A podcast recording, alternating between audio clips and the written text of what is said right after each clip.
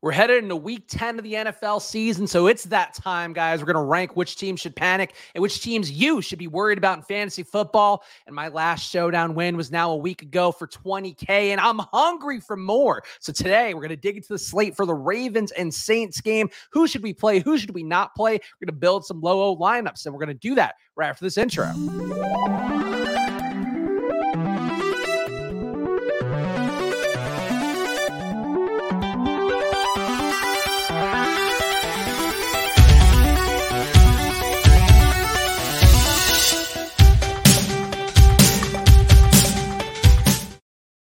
Hello, everyone, and welcome to another edition of Splash Play, the fantasy football podcast for every game under the sun. And once again, I am Chris Spags, joined by you guys today in chat. You guys out there watching on YouTube, anybody stumbling upon this video, probably coming to ask for trade inquiries about what they should be doing in their redraft leagues. Doesn't matter, guys. If you're here for the first time or you're a regular around here, it's time for you to subscribe down below, hit the like button, leave a comment. Of course, I'm actively checking the chat here, as you're going to see in a moment. I can see we got our guy Ross here, Robert Griffin, the Turd, who I saw had a very mediocre showing in the Deposit Kingdom tournament this week.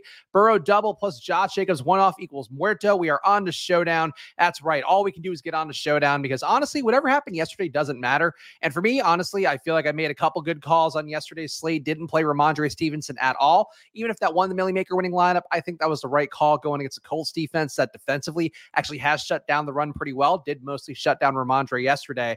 But I think, you know, anytime you kind of don't get killed in one of those slates where you have a Joe Mixon going off 60 fantasy points in that spot. I had 20% of Joe Mixon. I think the field had roughly 12 to 15%. I still definitely did not get anywhere close to a top of the tournament because I was playing a lot of Justin Herbert stacks, was playing a lot of Aaron Rodgers stacks, plays that I liked a lot going into this week, ended up completely busting. So at the end of the day, all you can do is dust yourself off, get back on the horse, and and start to vent about other things, including which teams should be panicking. It's of course the panic rankings here, which every week I delve into which teams should be panicking, which teams you should be panicking about fantasy wise. It's really an amalgam of all of the above to find the things that should make us all worried. Lunchable connoisseur, shout out to you as well. Good morning, good afternoon, good evening. If you're on, if you're in the UK, I guess. If we, for all of our British listeners out there.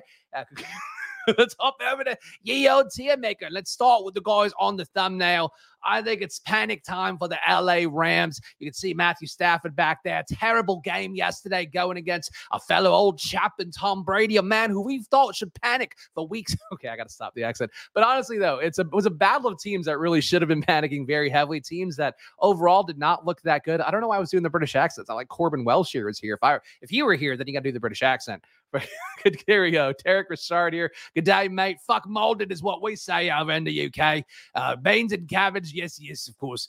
And the Rams, though, I think you see the Rams, see what happened to that team yesterday, where it's really only Cooper Kupp at this point doing anything. Um, I think in this situation, you got to be really worried if you're a Rams fan, if you're the Rams team. And honestly, too, like I saw that uh, my old pal Caleb Pressley over at Barstool did a, a, re- video recently with Sean McVay. And I'm sure maybe it was filmed a couple weeks ago, whatever. But like the fact that Sean McVay is doing Barstool interviews and not worried about his football team that is falling apart before his very eyes after wasting all their draft capital, not even being able to make trades with people in the trade deadline. The Rams, to me, have to panic a lot. And I think the one thing you could say for them that maybe moves them to teetering on a breakdown for you, if you are a fantasy football player out there, Cooper Kupp looks good, but boy, if you played Allen Robinson, you're fucked. You played Henderson anywhere, you're probably fucked. Cam Akers came back yesterday, did absolutely nothing with it. Ronnie Rivers, I don't know who was picking him up anyway, but if you wanted to try to bail yourself out, he's going to be nothing. Kyren Williams can come back in, and maybe he's a saving grace for this team. And maybe just the talent at some point wins out, or maybe they get Odell back in. Either way, though, there's been nothing about this Rams team that fills me with hope. And I think the fact, too, that they just didn't make any acquisitions at the trade deadline that's going to matter, not a positive thing for them. Dustin saying maybe my Germany listeners are getting ready. Oh, good, do it, uh, do it. We got to go to football. What? What is? Okay, hold on.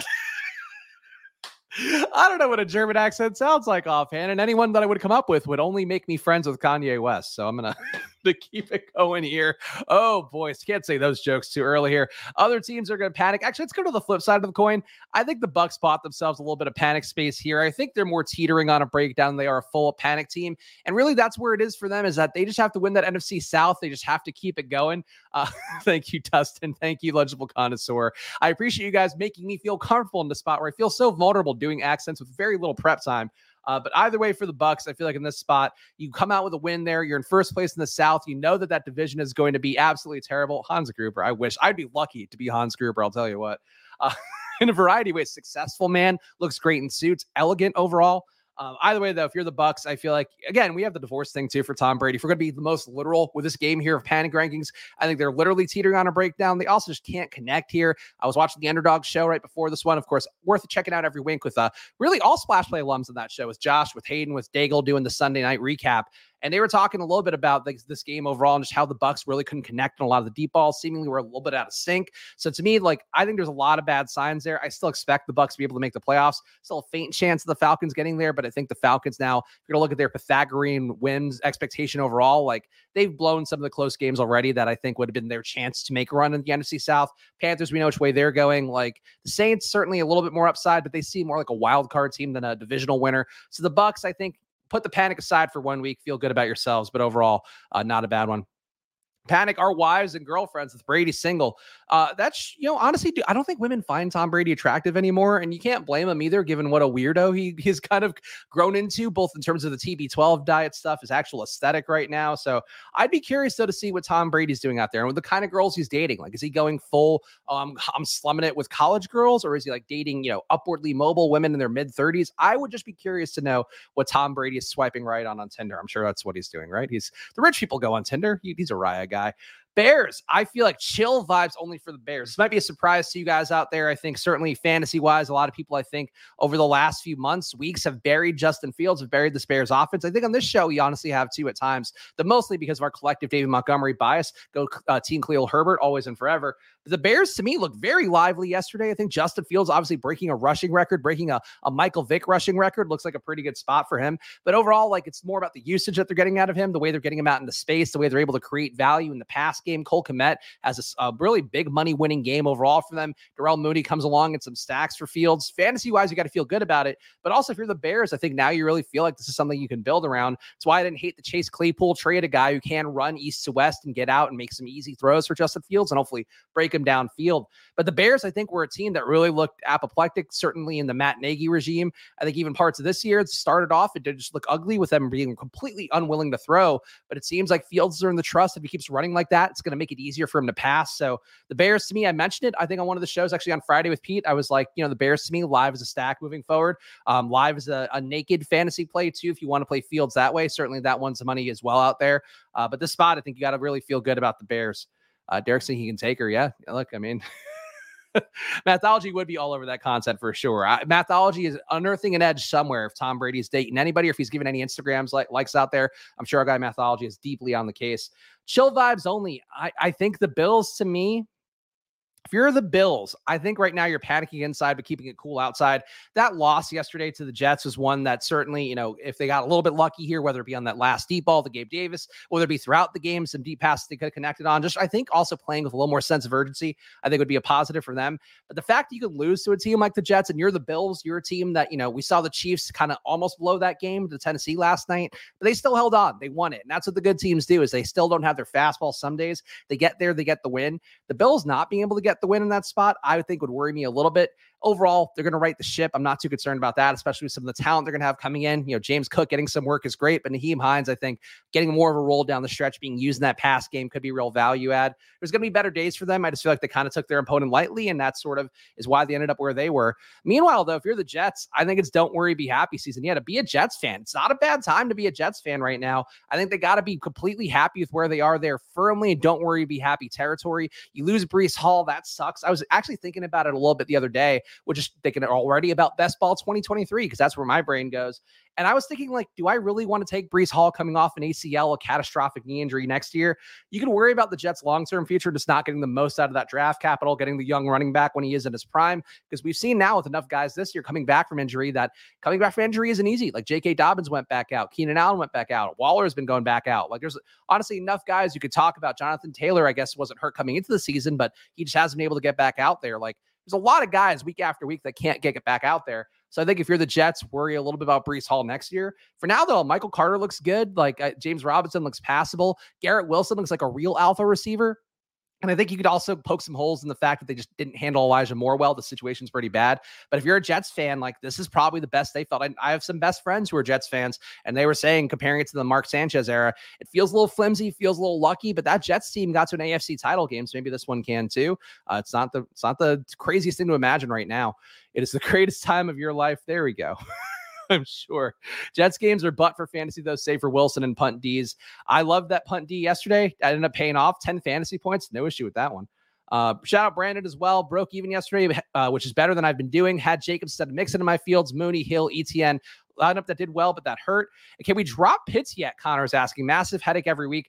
I don't think you can, especially if you are playing for the upside. You know, what are you going to replace him with? Like that's the question you have to ask yourself.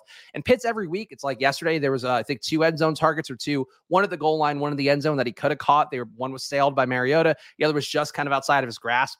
But it could have been better for Pitts, and that's kind of the shitty part. Is like this offense does not want to pass the ball. They don't want to let Mariota sling it. They don't want to sling it to Pitts, let alone Pitts and London enough to get them both there. But the downside is that like Pitts we saw having relatively effortless like 20 fantasy point game last week. So compared to other tight ends out there, like I mean, what are you getting instead? are you going to try to chase it week after week? Because like if you replace him with Foster Moreau, that's not going to pay off either. I think you ride with Pitts and you hope he has one of those outlier days that makes you feel smart. And I think you will have at least one of those before the season ends. At least that is certainly my hope in best ball. If you're the Bengals, I think right now you're a feeling cute team. You might panic later. Joe Mixon, of course, exploding looks good. He was one of the most due for positive regression running backs in the league with the amount of end zone, red zone looks he's been getting. Gets there in a major way. Five touchdowns. Probably could have had six if they kept them out there. But I think you might want to panic a little bit if you're the Bengals, just because Tee Higgins, like I certainly filed them away mentally as being that replacement for Ja'Marr Chase, being that guy that can have that same upside. And I'm just not seeing yet. Granted, you know, yesterday when you have Mixon going off like that, you don't need to see that upside. And against Cleveland, you know, it's the first game there. Some some jitters maybe playing on Monday Night Football after learning just a few days earlier. Ja'Marr Chase is going to be out but I have not been seeing it with Higgins. I think if anything, Boyd's looked more like a superstar receiver. That's only been in games for the most part where you have had Chase out there. So if you're the Bengals, like I, there's enough things that worry me. You know, you could certainly talk yourselves into it. The Mixon day, it's hard to sort of poke holes in it maybe they might be closer to don't worry, be happy. But I think there are some worrisome signs there. If you are Detroit, I think you're now in chill vibes only. You beat the Packers. Aaron Rodgers shits all over you, says we shouldn't lose to a team like that. You know what, Aaron Rodgers, you are the team like that. Now the Packers are the team like that. You know, the Lions, I think, are going to get absolutely destroyed.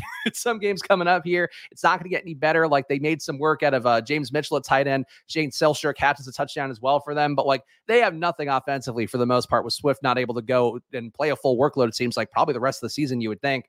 But I think for them, they pick up this divisional win. They're playing with house money for the most part. Dan Campbell certainly has a team playing hard.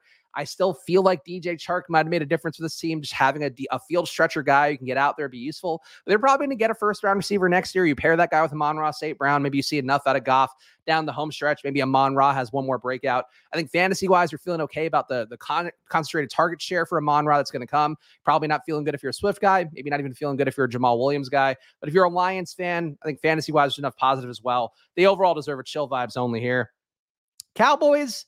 I still think the Cowboys right in the middle tier here. Felt cute, might panic later. At the end of the day, I've said it time and time again. Like uh, they got to choose Tony Pollard, and you would like to see them choose Tony Pollard. I know people have poked holes sometimes in the, the pass protection game for him, but it's really a negligible difference, at least according to PFF stats, in terms of like who's giving up more pressure towards the QB, like Tony Pollard, Ezekiel Elliott. Neither is a great pass protection guy. So it's not like one of those things like Leonard Fournette, who was much better last year than Ronald Jones. And even that was one where, like, numerically, Ronald Jones was just as good. A lot of it, I think, was just more about the perception of the guy. And we kind of saw after Ronald Jones got buried leaving Tampa Bay. Sometimes that can happen, but they love Tony Pollard in Dallas. And I think at a certain point, you have to recognize the fact that like this guy is like he's shot out of a cannon every time. According to next gen stats, Tony Pollard, I believe, leads the league in rushing yards over expectation. Zeke is nowhere close to the top of that list. Zeke is just not that dude. I think there's a role for him, but I think like people have said, smarter people across than me across the industry have talked about, it should be like a DeAndre Swift, Jamaal Williams thing. I believe that pretty heavily. So I think the Cowboys might have some reckoning to come. They might apparently be a favorite to get Odell Beckham. So perhaps that changes things. Maybe he does add a meaningful value to what they need. Pass game wise, it hasn't been filled by Jalen Tolbert, by Michael Gallup's return and all of that. But I think if you're the Cowboys, like you could be a better team and you're not. And I just don't see like how do they beat the Eagles? I don't know that they can when it actually matters when the playoffs are actually on the line. Ravens tonight, they're a team I go back and forth about, but I think they are closer to panicking inside but keeping it cool outside. We'll see more tonight. I certainly think, you know, they're a favorite on the road going to New Orleans. I get it. Defensively, though, I, we're going to talk about it more in a second when I get to the showdown builds. There's a lot of defensive weaknesses they've had there. They're not the Ravens of old. They're giving up positive EPAs on both pass dropbacks, also on rushing plays. So I think we're going to see some positive production tonight for New Orleans, first of all. But second of all, like the Ravens to me, no Mark Andrews this week. You have J.K. Dobbins out. You have Gus Edwards out this week. Like it's not great for them. Rashod Bateman out for the year. And even if Bateman has been kind of a bust so far relative to, I think, what any of us would hope for him, like he is a star talent guy who has the upside. So I, I think this is going to be a real show and tell game tonight for the Ravens. And, you know, we got to kind of keep in mind the perspective, too, that we've seen within the last week. Like with the Chargers in particular, I penciled the Chargers in as being like they're not going to miss a step. This offense is good. Herbert's good. They're playing against a really bad Atlanta defense. And still, they just didn't get there. Like Josh Palmer got there. Ekeler had an okay day, but overall, the offense wasn't explosive, wasn't as good. With the Ravens being down now, running backs being down, star receivers being down, star tight ends. I like Isaiah Likely. Like I think a lot of these guys, you know, that we've talked about throughout best ball season, especially Likely, I think has been one of those dudes that's bubbled up. But tonight, like, are they going to be as effective without all the talent they normally would have at their disposal? I think it's hard to say. Sell Lamar high with all the injuries.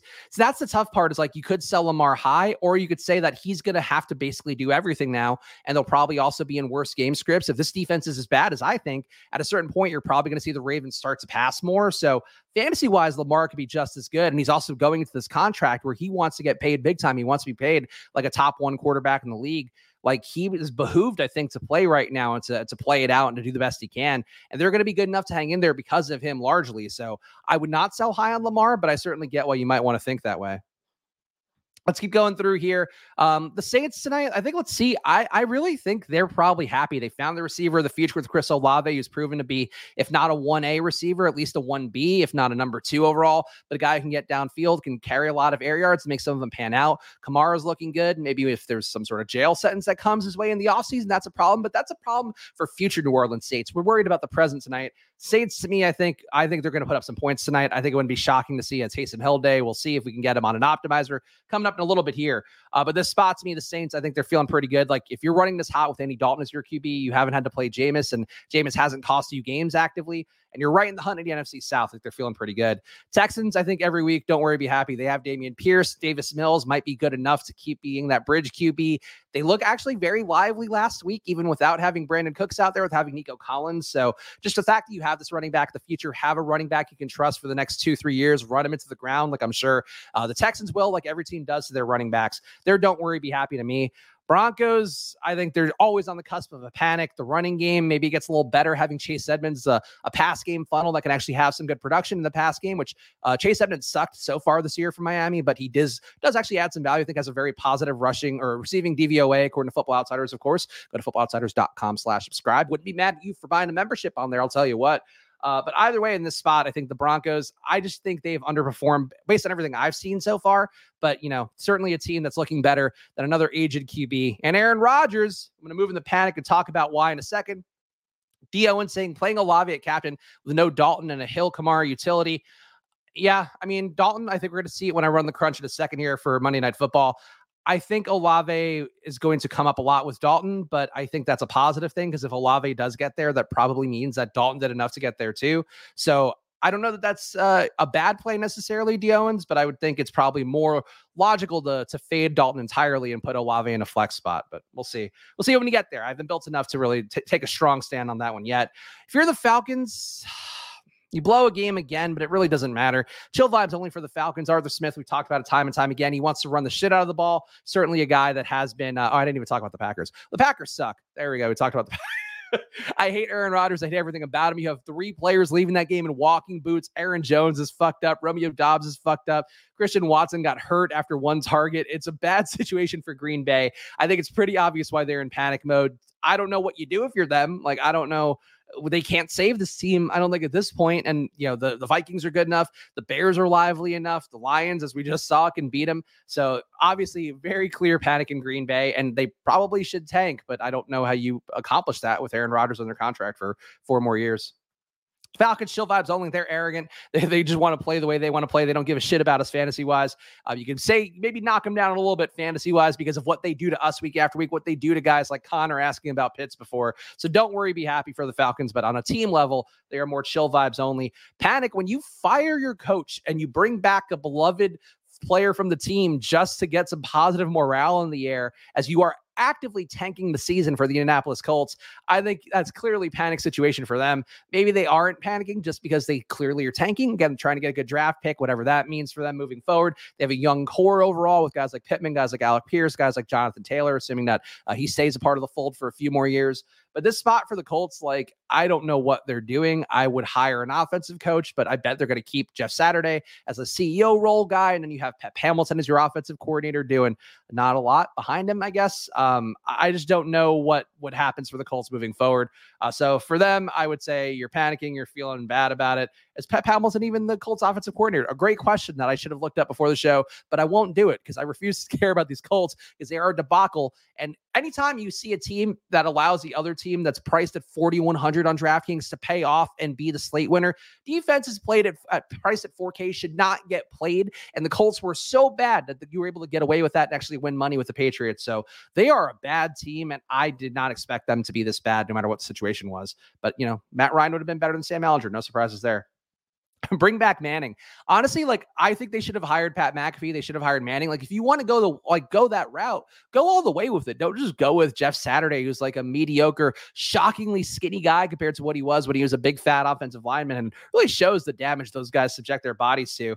But like Jeff Saturday, who gives a shit? Like it's nice for the locals, but like yeah, bring back Manning. Bring Manning in a, a fucking uh in a front office role, or like you know like John Elway did. Like do that. Do something else if you want to really do that. But Jeff Saturday, like who gives a shit? Maybe the offensive offensive line gets slightly better, but it's hard to believe they will. Um, if you are the Jaguars, I think you're actually now in chill vibes only. We've seen enough from them. They get off the schneid, pick up the win yesterday, come back from 17 points down for the Raiders, who are clearly going to be a team that we're going to talk about in the panic section coming up here. But if you're the Jags, you have Travis Etienne looking good. You're getting enough out of Christian Kirk. You know you have Calvin Ridley coming down next year. He's going to be a fantastic complement if he still has that juice to what Kirk does, because Ridley's going to get downfield. He's going to win contested balls. Kirk can feast on the underneath, kind of like he's done his entire career, could get out in the seam and take advantage as well of the attention that Ridley gets. This offense is in really good position. Travis Etienne looks like a beast. I still wonder if he should be getting 30 touches a game as a guy who really is not the biggest back in the world, but they're gonna they're gonna do it. So I'm assuming he stays healthy. If you're the Jags, you have your QB of the future, you have your running back of the future, you have two star receivers of the future. You have Evan Engram, who's still pretty young and looking pretty spry out there, even if he was kind of a DFS bust this week. Jaguars to me, I think are chill vibes only. Carolina feels like they're kind of panicking for a team that's trash. Actually, you know what, Drew? Uh, let's go to yours. Herbert offense is killing me. If you're the Chargers, I think you're teetering on a breakdown just because of the lack of injuries. The fact that they couldn't take advantage of that Atlanta matchup yesterday, like I talked about it on the show, I talked about it all last week. Like I loved that matchup for them going against Atlanta because Atlanta's not defending anybody. Like we saw them get killed by PJ Walker and DJ Moore the last week they couldn't take advantage of that last like of that matchup at all and it was just embarrassing and it wasn't one of those games either where for aaron rodgers at least they were like you know three end zone or three two red zone uh picks or no three red zone picks two end zone picks excuse me there we go got there eventually uh, for Herbert, though, like it was just mediocre play. He was just not able to get out, you know, get first downs. Like they had a couple three and outs in that game. And Atlanta does not allow three and outs. And defensively, they couldn't get Atlanta off the field. Atlanta was just kind of running the ball down their throat. So, like, I, I'm really disappointed with the Chargers. I kind of thought they could keep it going with Palmer and Everett filling in for for Keenan Allen, for Mike Williams, have that same production because Austin Ekeler is the guy that makes that engine go. But Ekeler too lost some snaps to to, see, to Isaiah Spiller, which is good for best ball for me. Like I drafted all the rookies as we talked enough times about on this show, but like you don't want to see that for Austin Ekeler. Like he needs to get that full volume. He needs to be out there, both for their offensive sake and for you fantasy wise out there. So I think there's a little bit of concerns, and I'm not impressed with Brandon Staley's growth as a coach. Nate pointing it out. Brandon Staley uses analytics, and that is one thing he's thrown out the window this year. Uh, talked about it a few times on the show, but at my, at my day job, of course, Football Outsiders, we do track the fourth down go rate for all the teams and and track it pretty aggressively, and then rank it against what's the expectation for that, and also then what's the positive EV play based upon you know thousands of simulations and all of that going back for I think we have like 25 years of data that tracks all that stuff. But basically, like Brandon Staley was going for it a lot last year. He got nickel and dime enough in the media that he stopped going for it on fourth down. And it's like you can't be the analytics coach and not have a, a high octane offense. You can't be the analytics coach and not go for it on fourth down. I think he's coasted on that sharp reputation, and it'd be nice to see him actually try to play aggressively and get the ball downfield. Brandon Staley uses anal. There we go. That's true. No, I get it, Nate. Like, I think, yeah, look, anytime that uh, an announcer can talk shit about uh, a coach using analytics or talk shit about analytics, like they will do that time and time again. The amount of guys who have feasted on the takes of like, well, what nobody runs in the red zone anymore. Like, yeah, we get it. They should run more, but also they should pass a lot. Like, it's kind of the nature of the beast. You can never win unless you actually are getting the play right, and not enough coaches are are right every single time. Dolphins to me.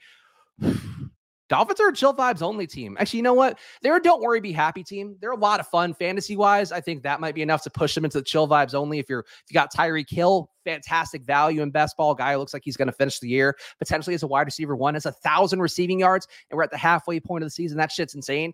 Jaylen Waddle's also great, best dance in the league. Does Jaylen Waddle as well? So got to feel good about that. But if you're the Dolphins, you know, Raheem Mostert, I think loses some snaps to Jeff Wilson, not great. And the defense being so bad to allow every team in there, that's exactly what you want fantasy wise. But if you're a football team, if you're like a, serious football team with aspirations to win it all, do you want to see, like, do you and I want to see the Dolphins play the Chiefs? Absolutely. Fantastic, fun game. Same thing for Dolphins Bills, theoretically. We saw it with Dolphins Ravens already this year. Like, all that should be high upside. At the same token, though, if you're the Dolphins going into the playoffs with that defense and you're giving up, you know, 35 points to Justin Fields and you're giving up a lot of scoring to anybody who has any sort of ability to move the ball downfield, that's the kind of thing that gets you killed. So I think there could be closer to a panic for the Dolphins to come up. But fantasy wise, one of the best environments in the league besides uh, that Lions one, Falcons one, same thing. Dustin is dead on here. Defense needs to step it up if they want to survive in the playoffs in real life football yeah, like I think they could be a lot of fun, but they just don't have enough offensive firepower to stay ahead of a defense that's given up so much, so much production. Like the Chiefs should hang 50 points on Miami, and I think should do it pretty comfortably. Um, same thing for the Chiefs. I think whenever you escape with a win like that last night, where you clearly did not have your offensive stuff going in any way, the running game was absolutely abysmal there. CEH sees a season low snap share. Isaiah Pacheco, I don't know why they keep doing that. Why they keep putting him out there. Um, it's nice to see Juju start to come along, though. Travis Kelce always a beast. And it does feel like if they get anything out of the running game, they're going to be a much better off for it. But Mahomes was under fire a lot in that game. Obviously, he's Mahomes. He's still going to make it work. At the end of the day, if you have Mahomes, you're always going to be the chill vibes only territory. But there are some weaknesses there. Like there are some holes that show the Chiefs could be beaten. I just don't know who will be the one to do it. If you're the Patriots, I think you're still panicking inside, keeping it cool outside. This team is not good. They can't pass for shit. And when we saw a decent run defense going against Rhamondre Stevenson and that offensive line for the Patriots that really isn't that good, like they have the will to run, they have the game plan to run, they don't have the talent to run effectively. If you're the Patriots, I feel like if you're a Patriots fan, I know New England people, of course, my Barstool days, I saw it firsthand when they actually were good even when they're not good, though, those fans will talk themselves into it. You, as a fantasy football fan, like I would actively watch out for some of these Patriots' bad defensive matchups. Like Rhamondre is a beast. He's going to get the full workload when Damien Harris isn't in. But in bad matchups, I just don't think they have the guys to do it. They don't have the pass game to keep the run game honest as well. So, from my perspective, the Patriots, like, again, they picked up some tough wins, beat the Jets last week, winning easily this week. But I think they are a fake team. Um, and Bill Belichick's going to get the most out of them. But they are a fake team to me that is not a contender by any stretch chill vibes only. Eagles are a monster. Eagles should have the most chill vibes out of anybody. I'm, I'm going to move the logo over here because that's how good the Eagles are. They could win in a variety of ways. Uh, the underdog guys, again, I will give the shout out because I watched their stream right before this one. Uh, but Hayden and Josh and, and Daigle were talking about that, just how basically they can beat you in any way they want. And they don't even have to pull out all the weaponry yet. That's something I've talked about on this show where like a team that's more desperate, a team that needs to do more, would force that ball to AJ Brown, would get it in his hands time and time again. They don't have to do that. They have the luxury to just run it with Jalen Hurts, to run RPOs with Miles Sanders, with Boston Scott, with Gainwell. Like they have a lot of weapons there. And we saw Goedert have the big day this week, but DeVonta Smith has those in him too. Like they are a team that I am really uh, with this fucking Phillies World Series run that I have to hear about around me when I don't care at all. I'm only living here for the sake of having a house for our, our eight month old child.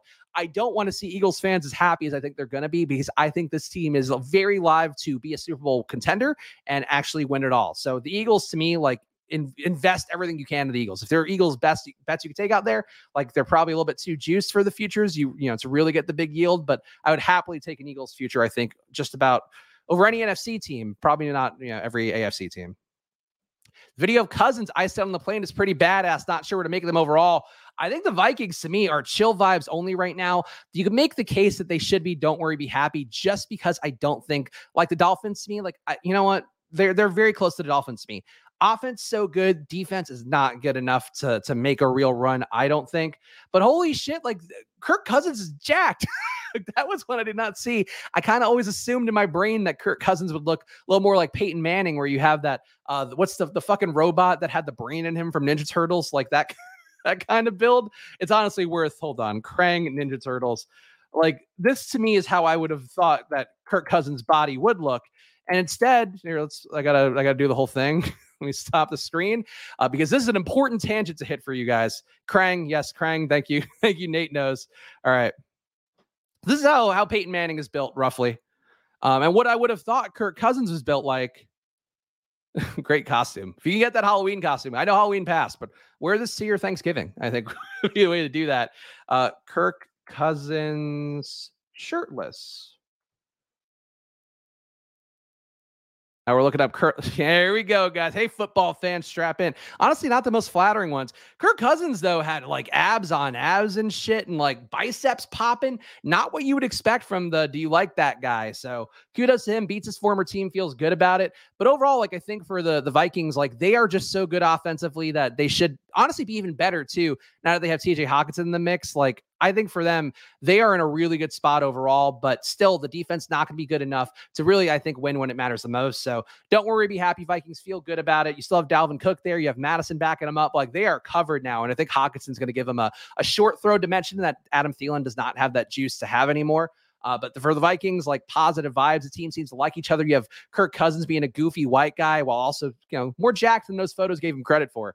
Um, I think in that spot, like you, you got to feel good about the Vikings and Minnesota fans should be pretty stoked as well. Big, big, actually, big season, big year for Minnesota with the Timberwolves looking good, the Vikings looking good. Like they got something going. Twins, I don't know what they did, but I'm sure you know hitting home runs like they always do. Um, I thought he was built like Gumby, but he's jacked. Here we go. And Ross, yeah, for all the Krang lovers out there, glad we hit the deep cuts.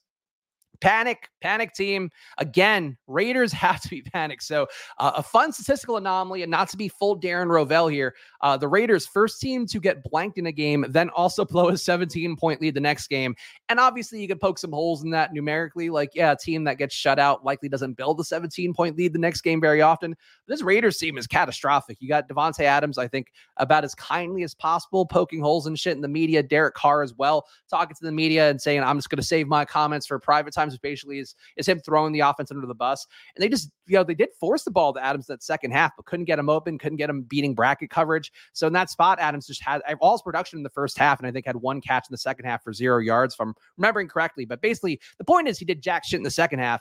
Like the Raiders, I think should be deeply panicked. And you also have their best weapon of the year, like Adams aside, and probably including Adams, Josh Jacobs, and he can get game scripted out of games fairly easily, where he's just not the same weapon in the pass game. And if that offense gets shuts down or shut down and the defense just gives up too, produ- too much production, like you're going to see Josh Jacobs be completely rendered useless, like we've seen Derrick Henry be in the past. So the Raiders to me a panic team, and like Josh McDaniels not likely to be in risk of being fired, but you can make the case he could be. I think. Defense is completely shit. The Raiders are so bad. Yeah, look, I think that there's a. Ross also pointing out all these guys could shame us at a fitness test. Yes, that's true. Like I'm not saying even a fucking Krang bodied Peyton Manning could beat me in a foot race. I'm sure if it came down to it. That said, I want my athletes looking hunky, and I'm glad that. that Kirk Cousins is one of the hunks that we can look forward to out there.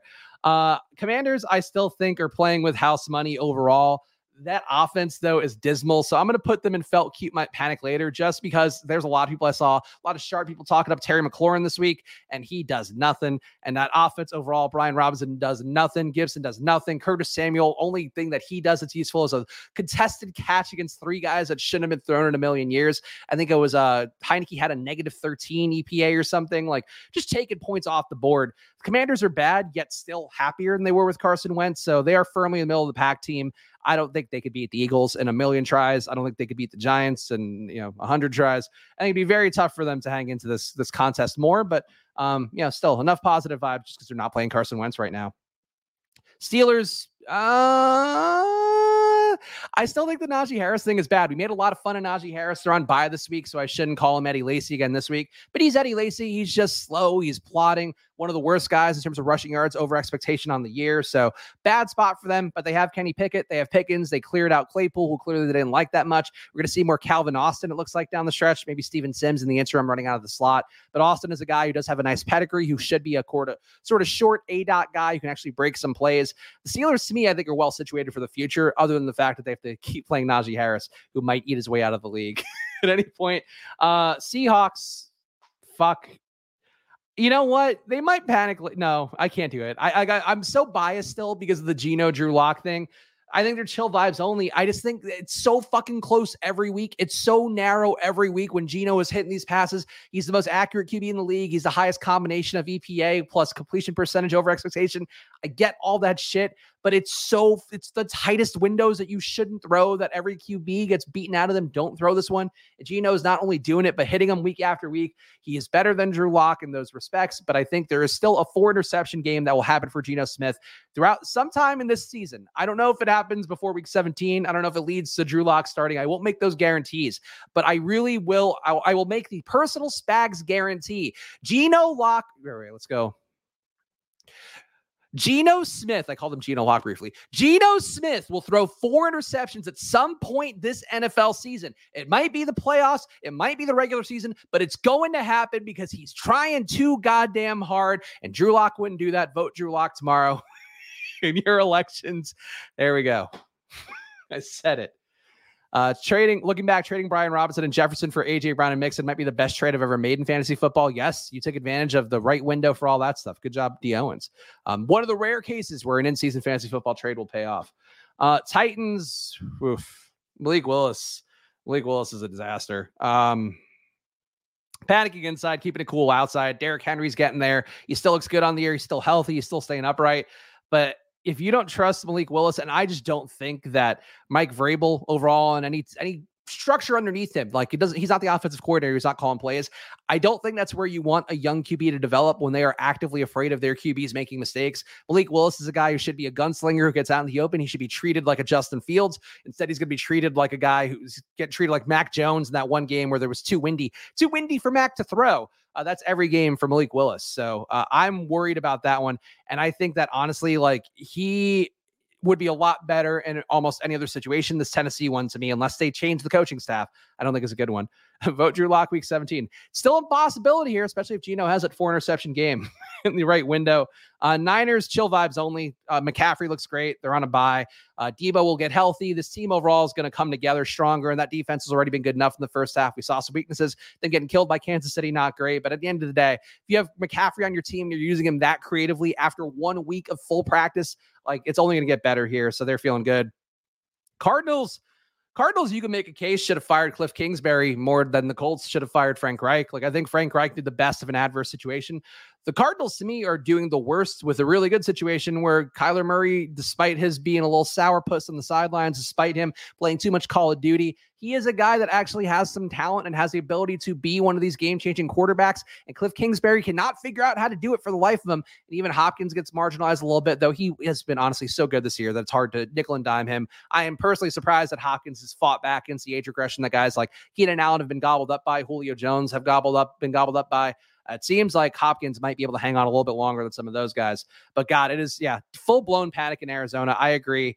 I don't know, like fantasy wise, you're panicked. Like uh, J- James Conner being back and looking pretty good with coming off the rib injury, like he did look fresh, was running pretty hard, running, I think, in a way that Eno could not possibly do in a million years. So maybe those guys could be a nice one two punch. But I just don't have the faith in Kingsbury keeping this team alive. Like, especially if the Seahawks keep winning and, you know, even with the Rams regressing, like I think the Rams are still a team I would take to finish above the Cardinals right now. And that, you know, that doesn't account for the Seahawks certainly being world beaters overall, doesn't count for the Niners potentially being world beaters. It is a bad scene for Arizona. D.O. and saying Malik Willis will be in the XFL in two years. I mean, look, if he keeps getting coached by Mike Vrabel, I suppose, but I, he has such a live arm. Like Malik Willis to me was one of my favorite guys coming out of the draft, and I thought he was better than Kenny Pickett. I think if you put Malik Willis on on the Steelers, like he probably isn't as good at picking up reads as Pickett is, just because of the level of competition that Willis faced in college playing at Liberty. But like he's going to get better, and I think he's a guy that to me, I think the Fields comparison in terms of trajectory would be pretty spot on. But the Titans, I just don't think will ever know how to put them in position to succeed. Um, like I just that's just not how they're going to approach things offensively. Giants on a buy. Um, still feel like they might panic later. It just feels like they're holding everything together with gumdrops and hopes and dreams. And I just don't think they have the talent to hang in there. Uh, but certainly well coached enough, coach of the year contender for them um, what they have so far this year. But to me, I just don't think that they can actually hang on uh, despite what Brian Daboll's done all year long.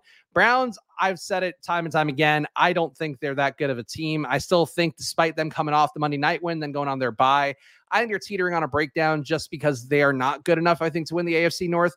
I also don't think they're good enough overall to uh, to win a to win anything really. So like in this spot, you have a great running game, you have an alpha receiver, but you have Deshaun Watson coming in. It's going to completely upset the entire dynamic.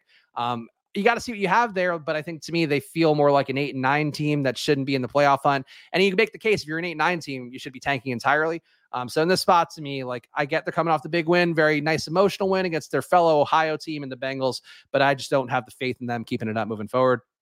And the Panthers, so the Panthers, I think still all playing with house money. They're tanking all good for them, but they have in the spot PJ Walker having to bench him after he has under, I think, 10 passing yards in the first half. Not a good look. Probably have to see what Baker Mayfield's doing in the back half of the season as well. Sam Darnold is apparently coming off of IR. They're going to see what he can do as well. But there's the team that's like, what is the point of playing these last eight, nine games? I forget how many they've played so far. Like, what is the point of it for them? Like, it, it doesn't matter. Like, what you just have to keep trotting out there, keep trying. Um, I guess they have the running back of the future, maybe with Foreman and Chuba showed enough too. Like you feel good about that. Defense looks pretty good. Wilks maybe does enough to keep the job, but besides that, they just feel like a team in no man's land, and that's kind of the worst place you could possibly be. Jacoby Brissett could be fun in Week 10 DFS though. We'll find out later in the week, Ross. For me, I have not done any prep yet, so I don't know. I don't know that's to be. But guys, you know what time it is? You're in the back half of the show. Monday Night Football's in the air. It's money time, guys, because I have not won a DFS tournament in one whole week, and I am hungry to get back there today. Though I do have to point out, and, I, and it hurts me. I did watch, of course, Pete's show this morning, the cram, or not the cram, uh, whatever he calls the Monday, the Monday review show. Um, did see that Pete finished first in his $3 playmaker play action tournament, whatever one that is on DraftKings. Uh, kudos to him, picked up a nice $2,500 win, I think, for himself, but not an iota of credit, not any sort of love my way for helping him think about showdowns in a different way. He does the shows at JMToWin. I'm sure it's made all you guys better DFS players. I saw the JMToWin lineup that he and Pete built would have won a lot of money overall. But, you know, like Pete gets to get the luxury of hanging out with guys like JMToWin, get the luxury of hanging out with guys like Brick, the luxury of hanging out with my my delicate showdown genius and not a single moment of credit. It just hurts. It just hurts me inside, guys. And the only way that I can overcome that hurt would be if you are subscribed to this channel, if you hit the like button, if you do all the things that we need here to help keep this channel growing. It would mean a lot to me. It would also, I'm sure, give you the motivation to build a beautiful lineup coming up here. Uh, but let's do it, guys. Showdown time here, as always, is going to be the case. I use stochastic projections. I could not advocate enough that you do the same for yourself. You could certainly do a blend as well. Pete talked about, I think, his optimal blend this morning uh, when I was watching that stream. Uh, I don't, I don't recall. Oh, uses ETR and uh, Derek Carty's projections. I swear by stochastics because I think they are sharp enough, but also like they're used by a lot of people, so you can get a pretty good read on what the field will be using. But that's what I use for my projections. Um, I already uploaded them, but I'll do them again because why not? And they'll give an update too. Um, most important thing for showdowns, as I've said in pretty much every stream I've done, keep an eye on inactives. There are guys who are going to be available tonight. That'll be very important. I think these projections actually don't have DeSean Jackson in them because they were put in last night. DeSean Jackson is active, and the expectation is he will be active. He's the kind of guy that I think at 200 bucks could be very important to what you're doing tonight. Could be a guy who ends up in a winning lineup or just defrays a highly owned lineup. So those are the most important things you can have in a showdown DFS. I'm going to crunch the optimal here, like I always do. Minimum 0.1 projection allowed. Five players against the defense because we just want to build the best possible lineups, and it's entirely possible for a defense to get there, no matter uh, no matter how many offensive players you have going against it. And we'll see what the optimal is being built, and then I'll show you guys my groups, and we'll do all that stuff as well. Ah, the porn bots, porn bots coming in right in time. Hey, stay tuned, guys. You're gonna hear, you're gonna hear some fun stuff. Oh, Carlos took down his first melee on Thursday. I'll, he'll give me some credit. Thank you, Carlos. As long as somebody's giving me credit out there, because Pete refuses. You, you think it's a coincidence that I win a showdown and then within six days Pete wins one? Two days after doing a show with me? Think twice, guys. Think twice. Either way, let's see. All right, here's your cash game optimal for the night. We got Lamar Jackson at captain, James Proche uh, the utility spot, Justin Tucker, Isaiah Likely, Kenyon Drake, Andy Dalton. No Alvin Kamara in the uh, projected highest lineup here. Let's see what Fantasy Cruncher gives. It does. It feels like it would be hard to me to not play a cash game lineup with Kamara tonight, personally. Um, okay, so that's the projection, obviously much higher here. It looks like, uh, but they have Kamara at captain as the optimal. Kamara captain with James Proche, Wil Lutz, Isaiah Likely, Devin Duvernay, Lamar Jackson. This is sort of what I was talking about with the idea of blending your projections together so you can get a, a, read on what the true optimal is. But either way, like I would personally be more inclined to take the stochastic optimal. As I've talked about, like I basically win my my tournament with my friends every single week for the main slate by just playing the stochastic cash lineup. Actually lost for the first time in a while yesterday. So kudos to my friend Tomas for coming through on that one. Uh, but in this spot here, the Lamar Jackson, James Proche, Justin Tucker, likely Drake, Andy Dalton seems like an easy optimal to get to. Stuff that are just general observations, which are going to be the important things that we identify now so we can actually figure out what are going to be potentially low owned lineups. Um, we have Isaiah Likely here, in 92% of the lineups in utility. So that's going to be likely very highly duped overall. But you could also see that Likely comes up 8% as captain. So basically, right away, we are seeing Isaiah Likely in 100% of this optimal crunch we're running right now. You're also seeing a lot of Lamar here. I presume it's, yeah, 100% Lamar. So right away, if you want to get different from a large portion of the field, this is what I did last week when I did win that Monday Night Football slate. Uh, was I separated away Joe Burrow and T. Higgins? I said you can't play them in the same lineup. I don't know that you necessarily want to do that today. Um, take that strong of a stand, but it's worth pointing out if you get Lamar and likely in the same lineup, you're going to be with a lot of people, so you have to find other ways to make that lineup lower owned, whether that be taking a low owned guy, um, whether that be taking a, a, low dollar guy, whether that believing uh, be leaving thousand dollars or more salary on the table. But that's sort of the stuff that's important to me five player stacks, despite the cash game stack being a 5 1 Baltimore onslaught, it does seem like a lot more 4 2 builds are coming, favoring the Ravens. One way to get different right away would be doing a four man Saints build, which I think has some merit uh, being a home game for them. Certainly, we talked about the Ravens defense overall being pretty bad. And I'll give you guys some of the numbers on the Ravens defense. Overall, giving up a 0.076 EPA per play, which is one of the worst marks in the league. 47% success rate overall in opposing plays. That is one of the worst marks in the league. 48.4% drop dropback success rate, one of the worst marks in the league. Rushing success rate of 43.8%, one of the worst marks in the league. And pass plays of 20 plus yards, a 1.04 EPA, which is literally the bottom of the league. So besides Detroit, Baltimore is as bad as you're going to find defensively. A lot of people out there. So I think right away going to a 4-2 Saints build will be appealing to me. But let's up the randomness. Let's do all that stuff and see what we get here. As always, for my first crunch, I will run two here on the stream. For the ones that I will do at home, I'll do a 33% crunch, a 66% randomness crunch, 66% randomness and two uniques, and then a 99% randomness crunch. I'll group them all together and then pick the lineups that I want to go with. But that's the process. My groups, you can see here, I'll enable them. Max one defense, same as always. Max one kicker, same as always. One change that I put in here is that now I am allowing three pass catchers to come as long as I have the QB at captain. This has been a blind spot. I've noticed actually on another Ravens slate. I think the one with the Bucs, Lamar uh, was the optimal captain uh, with three pass catchers. So this is something that I've been blocking out in the past. I'm now allowing in. So, so you guys, if you're tracking these shows week after week, you can see an adjustment I made. It was last night. Uh, Patrick Mahomes with three pass catchers got there. So this is now two times in the last week and change that you've seen a QB captain with three pass catchers be a differentiation point. So I thought it was noteworthy enough to make it part of my process. Um, Overall, if I use Lamar at captain, then you have to force in one pass catcher.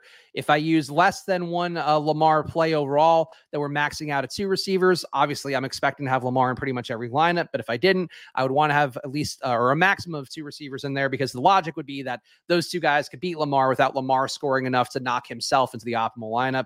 I give a boost as well to all the pass catchers, 10% boost if I'm playing Lamar at captain. Um, if I play him at flex, it doesn't matter. I'll just take whoever comes with him. Um, for New Orleans, same things here, except that for Andy Dalton, the one key difference is I will force in uh, a pass catcher with Andy Dalton no matter what lineup spot he's in. Andy Dalton doesn't run very much. Lamar Jackson does. You can make a case that you shouldn't force a pass catcher with Lamar at captain either. But anyway, these are my general rules here. Same thing, same booster. So if you're trying to take fantasy cruncher settings, these are the ones that I would advocate for taking from me or doing something similar, but same basic principle. All right, let's crunch it. 33% randomness. We'll see what we got. I will say, oh, Andy Isabella coming up a lot. Okay. All right. Did you even know? I'll ask you guys honestly because I saw this this morning and, and didn't. Oh, I'm using Fantasy Cruncher projections. Okay. Whew. I was like, what is Stochastic doing? then Isabella. Andy Isabella, though, by the way, is likely to be active tonight uh, for the Ravens or potentially going to be active. I mean, he is currently in the projection systems on Fantasy Cruncher and Stochastic. So, uh, what is he over on Stochastic? Oh, no, I don't want to bookmark it. Oh, no. So they don't have him projected at Stochastic, but at Fantasy Cruncher, they have him projected for nine fantasy points. But he is on the roster and can play tonight. So another important one to watch out for, along with DeSean Jackson. Uh, again, any of these guys playing, put them in your player pool, try to get some exposure to it just because as of right now, obviously we're in the middle of the day. These guys not being in in projections right now and then getting in later on just means that people, some portion of lineups out there will build without these guys being available.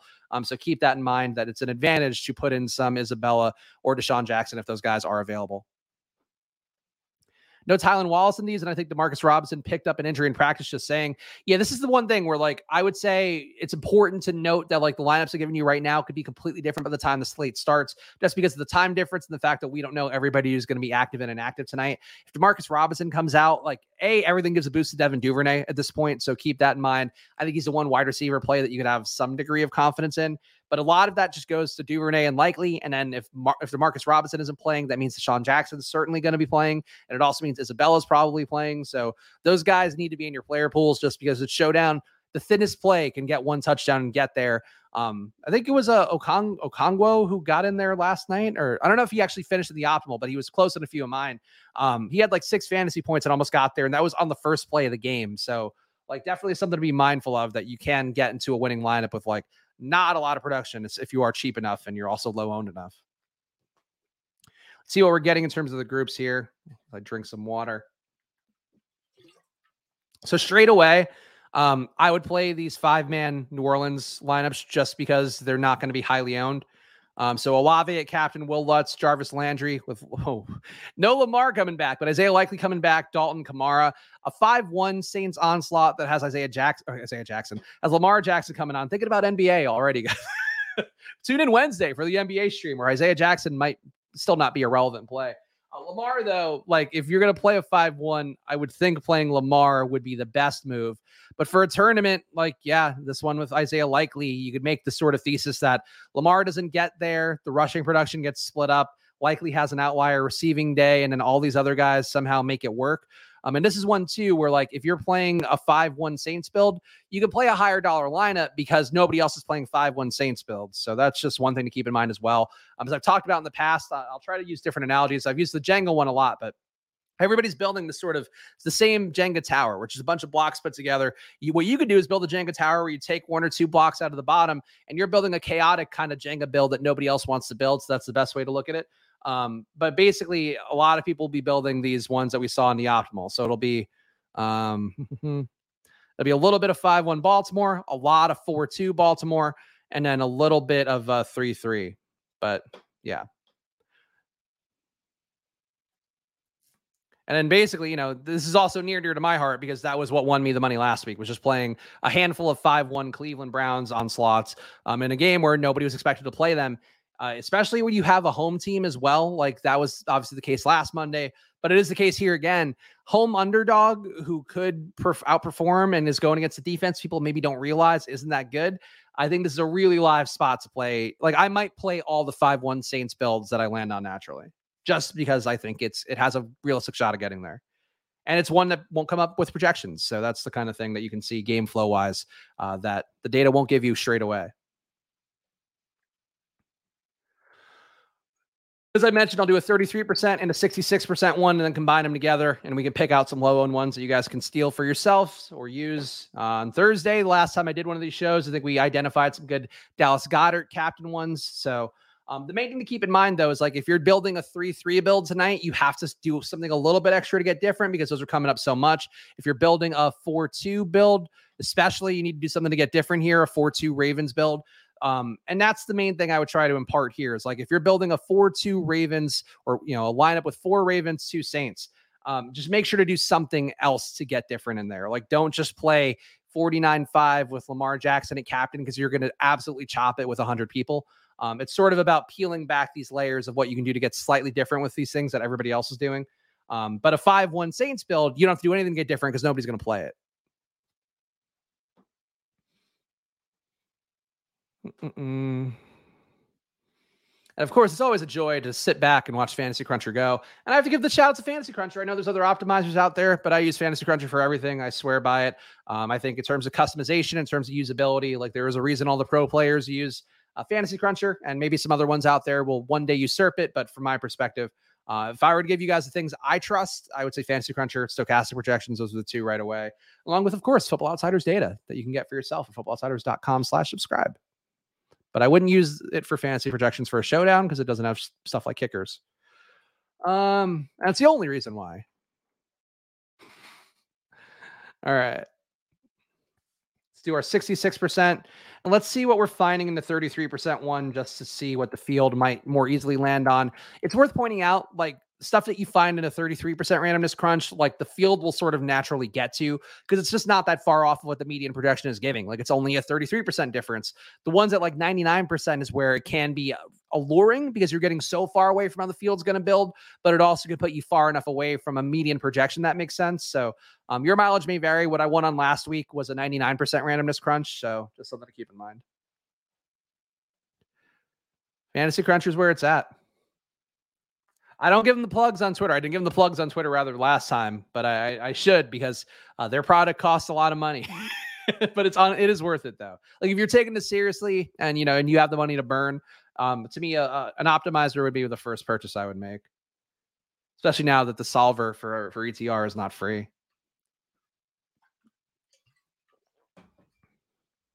So what's coming up at captain? I didn't limit my captains again, uh, so that's my bad. When I do my final crunch, I will cap. Uh, I will cap the captains at twenty percent exposure, just so I get a better a better swath of what the available captain lineups are. Um, let's see, what's a good Lamar one? I'll I'll save this for the batch crunch, but let's go through a little bit here.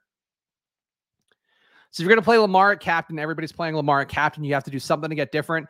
I would say this one is pretty likely to be duped. Let's sort by projected. Anything over 49,000 with Lamar at captain will likely be duped. So that's something to keep in mind. Unless you did a, a 5 1 Saints build with Lamar at captain, that would not be as likely to be duped. Um, ownership, yeah. So like not a single guy under 10% owned. I wouldn't play this lineup. I wouldn't play this one either. Uh, Lamar, Josh Oliver, James Proche, Isaiah Likely, Chris Olave, Alvin Kamara. Lamar Jackson, Josh Oliver, Justin Tucker, Isaiah Likely, Chris Olave, Alvin Kamara, and this one. These are all really obvious lineups. So these are ones that you could probably just rule out like immediately. Um, Three threes, though, are going to be a little bit less owned. The four twos with Lamar at captain that are priced over 49,000, like legit, I don't think you should play a single one of those. If you're trying to have a unique lineup that gives you a shot to actually win the 500K tonight, um, I would not do those. The four twos with Lamar at captain um, with over a $49,000 salary, like you could make a rule and not allow those. I'm just kind of keeping them in so we can see what the overall picture looks like. Um, 3 3 with Lamar at captain is a little better just because people weren't getting there quite as much. So are a 5 1 with Lamar at captain.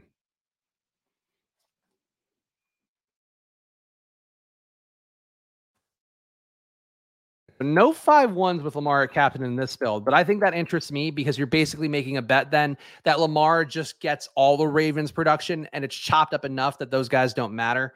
So I think that's something where it was pretty close last night to being a possible lineup where Henry at captain had all the Titans production. So like he could have been the thing that mattered. Ended up being Mahomes getting there at the end. But I think on tonight's slate, like there isn't a Mahomes that's going to be on the other side from this. I guess Kamara would be the Mahomes equivalent. Um, but in the spot, like I think you could have Lamar at captain and then five Saints, and that would be really unique and would still kind of capture the core of like what the game flow is going to be. Um, all right, let's create the empty crunch. Uh, batch. I'm going to group them all together so we can sort them out. And I will, again, just give you some actual lineups I would play as of right now in the afternoon. Again, not accounting for stuff like uh, Sean Jackson being available, Andy Isabella being in, Demarcus Robinson not being in, all that shit. Uh, but those are the, the main things to watch out for. Oh, come on, Fantasy Cruncher. I'm going to do baby talks of Fantasy Cruncher. Come on, Fantasy Cruncher. please. Pretty please. Could you go a little faster? Okay, there we go. Matt's getting here late, but he'll catch him on the replay. That's all I ask, Matt, along with you guys hitting the like button, please. Because I'm actually I'm showing you honestly what I, am hoping this show is now is like me showing you what I think a lot of the other DFS streams aren't doing because they just have to like talk about every play on the slate. Whereas I can go, yeah, Isaiah Likely is a great play, but for this particular slate, if everybody's going to play him, maybe consider not playing Isaiah Likely or at least not playing him with Lamar. But if you're doing like a stochastic stream or an ETR, well, I guess in ETR maybe you can a little more. But like you got to talk about the core plays. And like if you're just on a good play basis, Isaiah Likely is objectively one of the best plays on the slate tonight because he actually has filled a good amount of Mark Andrews' role in the past. He's been pretty much just as productive. Um, but because he's going to be played, like he comes up very easily. You can see here 63% of uh, lineups in utility, another 12% in captain. Like that's basically then 70%, like 75 ish percent of lineups that he's going to be in.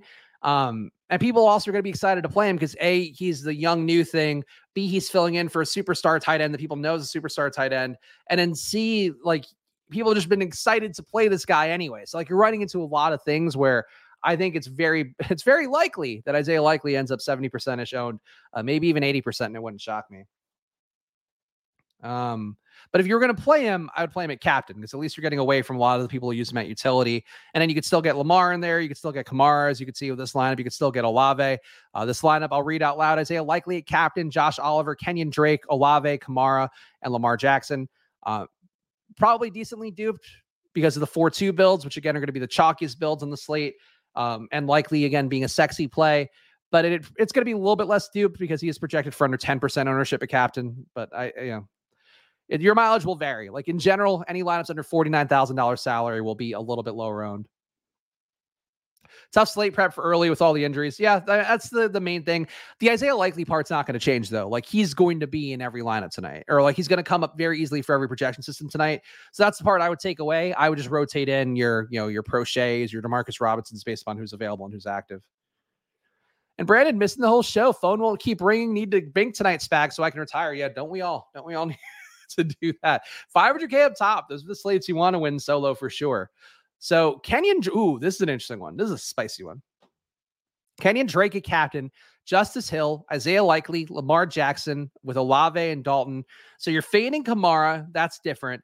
You're fading also like the receiving game entirely besides Likely. That's going to be different this is one lineup here. If you want to see an example of one you can play at a 50K salary, this is one you actually can play at a 50K salary because you're doing two major things the field won't be doing, which everybody's going to try to play Kamara and everybody's going to try to play and guess right that one Ravens pass catcher who isn't likely. And you're also, you know, with the sprinkle on top, putting Kenyan Drake a captain. So that's different from all the Lamar stuff. Um, this lineup to me, like, this is one you could play the full salary on. And that's why, too, I'm not limiting salary for my crunches now uh, because I want to be able to get lineups like this one that projects really well, but it just people won't land on it naturally because of the construction. Um, where how often was Kamara coming up in the optimal? Because that's an important question. So Kamara only 36% with Stokastic projections in the optimal. Wow. You got to kind of force in Kamara. Because I don't see how Kamara doesn't get there. That's surprising to me. Because, like, so basically, what this optimal crunch is saying is Isaiah Likely will be in every lineup, either at utility or captain. Lamar Jackson will be in every lineup, either at utility or captain. Andy Dalton's coming up a lot, not coming up at captain. Chris Olave is coming up a lot, but Kamara is not coming up at all at captain. Kamara captain might be underplayed, which is kind of interesting. Let's see what the ownership they have is, and let's make sure it's accurate. Oh, two minutes ago, so they didn't update. Okay. So they are, oh, this is the projections. Who do they add in? Still no DeSean Jackson, still no Isabella in their projections. Okay. Mm. Showdown ownership.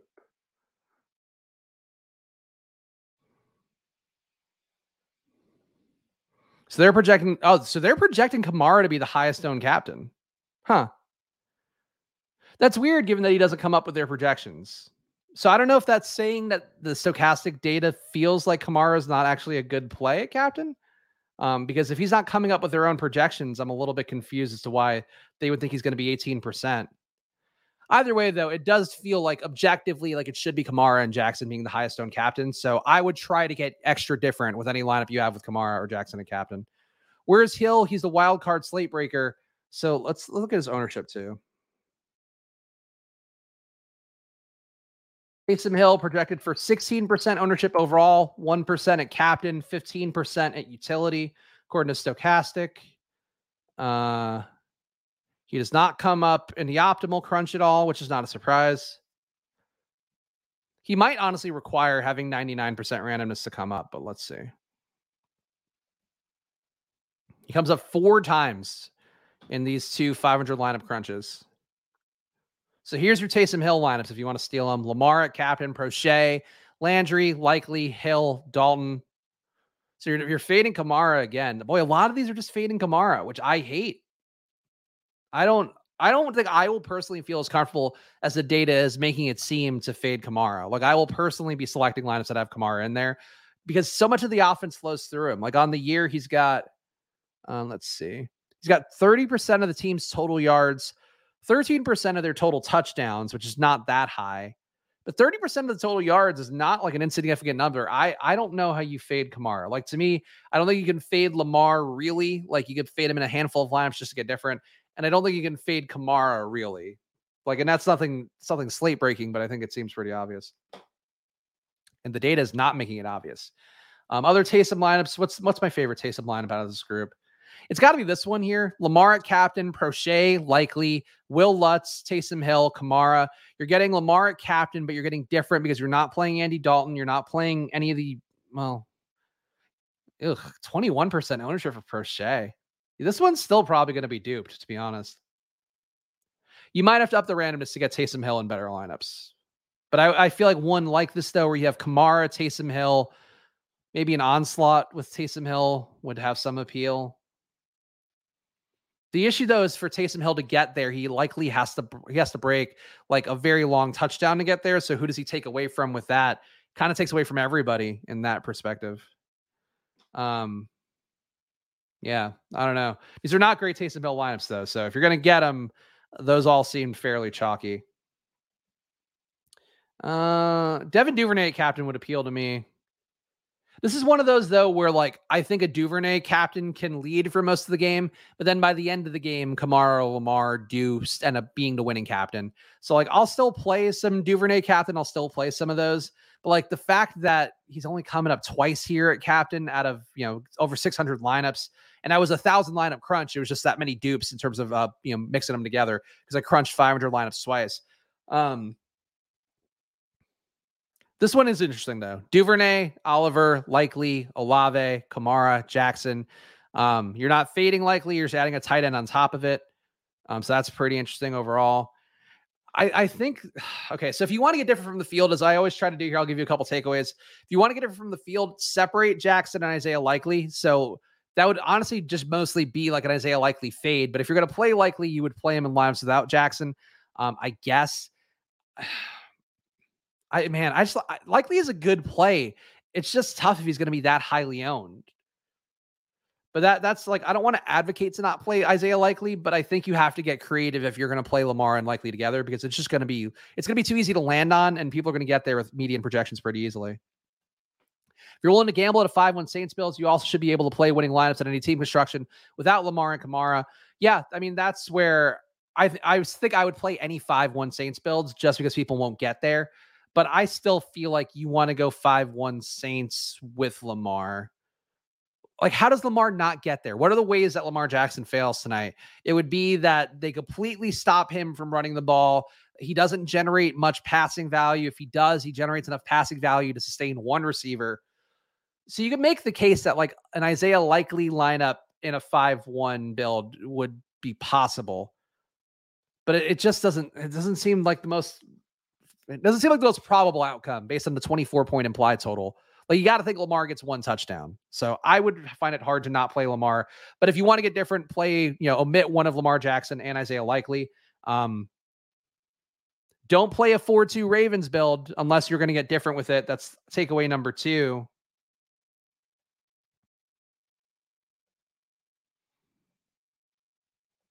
Defense not coming up very much. Maybe play a defense. Never going to be opposed to it. If Lamar fails, Tucker is optimal, right? Theoretically, but he, I suppose you could see Kenyan Drake, like Tucker or Kenyan Drake or Justice Hill would be optimal if Lamar were to not make an optimal lineup. Because that would mean that one of those guys got rushing touchdowns, like maybe like an RPO thing. Um, that seems possible. But it's like these are one of those. This is like the kind of plays that I think Cody was talking about it on the ETR stream for their showdown show today, where it's like I'm saying the word like too much, but this it's hard for me to kind of wrap my head around this. The the right move gambling wise is to play some lines without Lamar. For me personally, I find it very hard to believe Lamar doesn't make a winning lineup just because if he doesn't make a winning lineup, that means that the Saints absolutely destroyed him, I think, and Lamar didn't play four quarters of play because he's going to get a touchdown. He's going to pass for a touchdown or he's going to run for a touchdown. But I also don't think his pass catchers are good enough to beat him uh, because of what he does in the run game and the fact that, like, he is that entire offense. So not playing Lamar is like theoretically plus EV, but it's like in practicality, I don't think it's plus EV. If that's what the best way to look at it. But I would say for Lamar, don't play him at captain if you want to get really weird and just like and, and cut yourself away from a large portion of lineups. Because in this particular slate, it would be shocking if, to me to see 30% Lamar captain, 20% ish for Kamara. So if you don't play one of those guys at captain, then you're away from 50% of the field, which is shaving away kind of that core part in a major way. Oh, hot photos of my sister, hot photos of my sister, hot photos of my sister. I'm I'm glad they tried three different formats for that, but I'm going to mute it. Trying so hard to say the most likely. I'm actually trying to avoid saying both probably and likely because probably is my company. Of course, you can get on the waitlist at problyapp.com, P R O B L Y app.com. But also, we have Isaiah Likely on the slate. So we're now taking away two key phrases that are important to discuss a showdown slate. Um, yeah, Lamar might not get there if the Ravens defense can score once or twice. It would so like Ravens defense with one of the running backs potentially, but I, I wouldn't play a 5-1 Ravens build or a 5-1 Saints Ravens build with like just the Ravens defense. It's tough. Like it's tough. I think the way to do it would be to really load up because like 5-1 Ravens was still not that highly owned. So I think that's a way to get unique. If you really like the Ravens and you find it hard to fade Lamar like I do,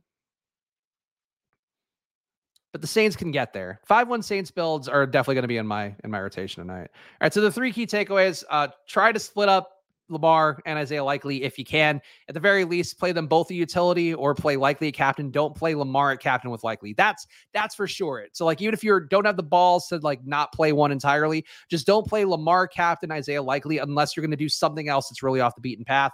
A second takeaway would be try to get some 5 1 Saints builds in. I would still push towards having Lamar there. And then um besides that, you got to play a little Taysom Hill. You got to get a little taste of Taysom Hill. Got a little taste of Hill. What are my DJack thoughts tonight? Uh, if he's active and he's going and he has a projection on him from the sites that we trust out there, the Stokastics, the ETRs of the world, um, play him. Absolutely play him. Like play him for the hope that he gets a deep shot.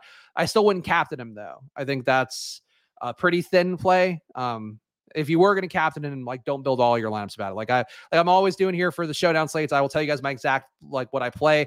40 lineups in the big tournament that uh, like the whatever the 500k up top one on DraftKings. Then I play the 220 maxes, the $3 one and the $1 one. Um, and that gives me 80 lineups on the day. In my 80 lineups, I will absolutely have some 5-1 Saints builds. I will absolutely have some some without Lamar, but like you shouldn't do like that shouldn't be your core portfolio. Like you should get some other ones in there, I think. Um, and then one play that's the most unique. What's the most unique play? It's tough to say without knowing DeSean Jackson's projection. But I think DeSean Jackson, like, or Andy Isabella, or or both, if they're both active, like you play Lamar at captain, you could still play Isaiah Likely. But if you play Andy Isabella and Deshaun Jackson with him, I guarantee nobody's going to play that one because nobody's going to think to play those assholes. so I think you played both of them, you'd get real weird. Um, should be a fun slate though. So I hope I hope this is helpful. Like this is gonna be a tough one just because you got to know everybody's active and inactive to really get a full read on it. Don't be afraid of the cheap Ravens receivers. There's a lot of targets to fill there. Uh, certainly, if you're not playing Isaiah Likely, definitely don't be afraid of the other Ravens receivers. But also, you can play the Ravens run game, and like that's perfectly you know perfectly viable as well. Don't feel like you have to force in a Ravens pass catcher, is what I would say, because this team can absolutely just run the ball on the ground, salts it away. And it might be more beneficial to play Saints against the Ravens defense, given what we talked about with them being bad against literally everything. Anyway, guys, I'll be back doing this on Thursday. So please subscribe, like, and comment. Of course, the main event shows on Friday, basically the entire week's lead up to me and the main event with Friday uh, on Friday with Pete. So please come back. Fridays at 10 a.m. is the show with me and Pete. Of course, Mondays, Thursdays are showdowns, and Wednesdays, NBA here on Splash Play. So if you're jonesing for a new NBA show to add to your rotation, you can come back and hang with me then. Either way, shout out to the chat as always. Shout out to all the, the good people here who show up and hit the like button or just hang out with me. I appreciate each and every one of you. Let me go back to the solo screen. But either way, guys, money time is coming tonight. So let's go hit the like button and please play responsibly, play intelligently tonight, and uh, don't be afraid to play 100% Lamar because that's just the smartest move for your money. And either way, guys, I appreciate you hanging out. Follow me at Chris Spags, follow at Splash Play uh, Pod. Of course, subscribe, like, and comment down below. And I will see you guys in just a mere few days. So good luck, enjoy yourselves. See you soon.